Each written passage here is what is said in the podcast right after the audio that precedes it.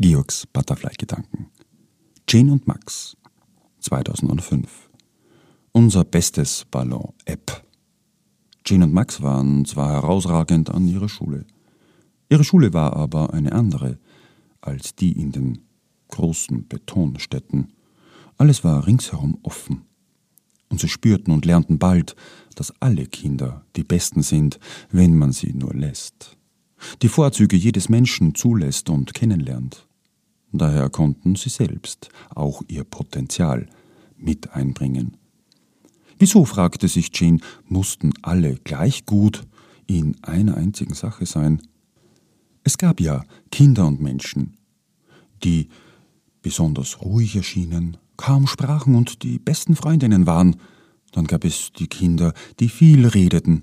Und dabei stellte sich heraus, die wollten gar nicht so viel reden wie die ruhigen und oftmals stillen Freunde, waren aber genauso sensibel. Die Robusten, sie profitierten von den Sensiblen und die Sensiblen von den Robusten. Ihnen konnte kaum etwas schaden. Hingegen den Sensitiven war es rasch zu viel. Sie brauchten Zeit. Eine Stunde unter Menschen ist für sie wie drei Stunden für uns, die nicht so sensibel sind. Dann die vielen Kinder, die einfach nur da waren und ihres machten. Mit dabei waren. Beziehungen und Abenteuer liebten. Frank hatte immer ein Äffchen dabei. Oder das Äffchen wich nicht von seiner Seite. Es hatte die Mutter verloren und Frank kümmerte sich um das Äffchen, er nannte es das Äffchen ohne Mutter. Es spielte gerne mit seinen Haaren herum. In der Schule erfuhren wir, dass das Lausen unter den Affen ein sozialer Akt ist. Um die Bindung und Beziehung zu vertiefen. Das Schulgebäude war nicht nur nach allen Seiten hin offen, überdacht mit dicht gebündeltem Schilf, sondern auch menschlich. Alle durften wir fragen, lachen und mitmachen, und das Mitmachen ist um das es letztendlich wirklich geht, Jean. Teil der Welt zu sein. Das gilt ja für alle Kinder, dachte sich Jean. Katharina, Sue, Solvig, Schuli, Frank, Bernd, Desiree, Oliver, Sebastian. Zuwendung, Zärtlichkeit und Zeit. Ein stimmiges Beisammensein. Im Unterricht hörten sie von Europa, was und wie es die letzten zweieinhalbtausend Jahre gelebt hatte und was heute ist, mit ihrem Dschungel und den angrenzenden Ländern. Wie die Länder um die Ressourcen kämpfen, die sie für ihre Technologien und Kriege brauchen. Die Lehrerinnen kamen von allen Herren und Frauen Länder. Sie wollten sehen, wie es möglich war, intakt mit der Natur zu leben. Manche kamen auch, um ihre Medizin zu stellen die Pflanzen zu roden, die ihnen die Heilkraft brachte. Dabei verstanden sie nicht, dass mehr als nur ein Heilkraut dazu gehört, um gesund zu leben. Der Geist ist ein mächtiges Werkzeug, das die Gier und der Neid fürchtete. Der Geist aber hält gesund, und deren Medizin nannte das Placebo. Den Glauben, Wieso nicht, sagte Jean, wenn 50 Prozent der Geist vermag zu heilen, die richtige Tinktur den Rest tut und erst in einer vertraulichen Gemeinschaft keimt, dann fragte sie sich, wieso verzichten die vielen Menschen auf diesen menschlichen Zugang? Maschinen und Details lassen sich austauschen, selbst Maschinen bauen Maschinen. Aber was hat Europa davon, wenn ihnen das Wasser, die Wälder und die Menschen verloren gehen? Sie wusste, kann die Umgebung, das Mitmenschliche, in dem alles gedeihen kann, dies nicht bewerkstelligen, ist Europa und die Welt verloren. Das wussten Jean und Max. Sie sahen, wie sich das Leben veränderte. Rechner nur mehr so groß wie ein Fingernagel und all das Wissen der Menschheit darin war. Leiterplatten und die Elektronen, die darin geordnet herumschwirren. All das kam von Menschen, aber wer waren diese Menschen? Sie arbeiteten in Kriegen ohne Geld und ohne Anerkennung, mussten sogar hungern. Bei uns im Dschungel ist jeder Mensch gleichwertig.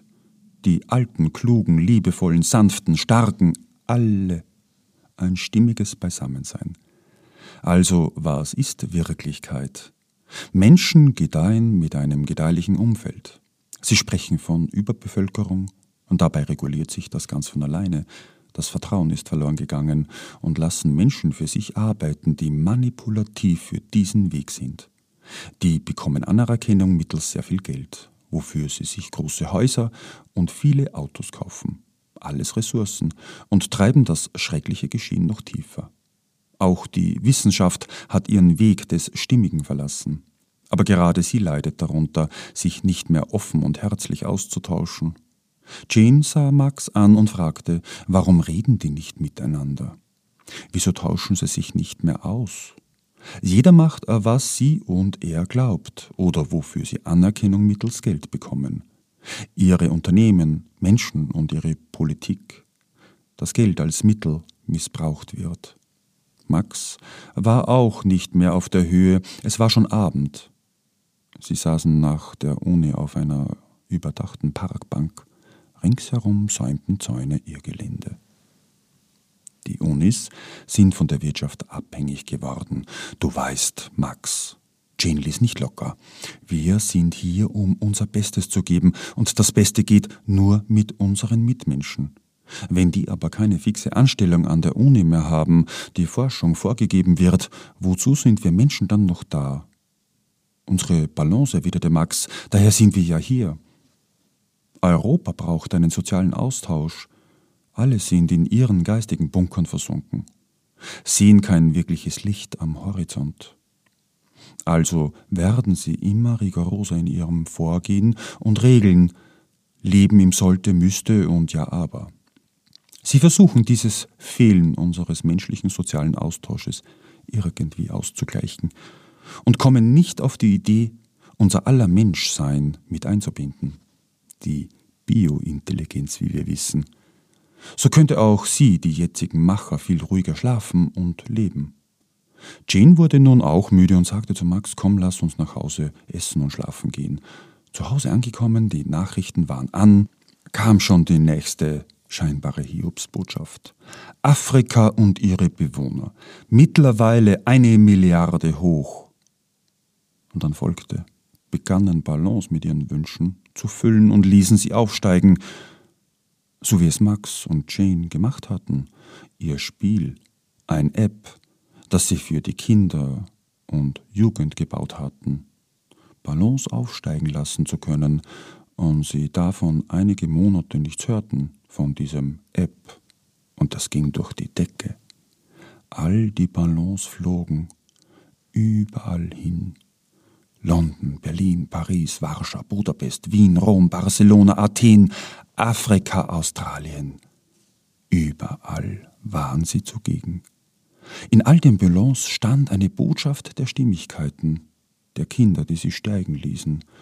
Auch die Jugendlichen und Erwachsene machten mittlerweile in Afrika mit. Europa hört uns zu. In den Nachrichten gingen die Diskussionen los. Alle Sender waren voll damit.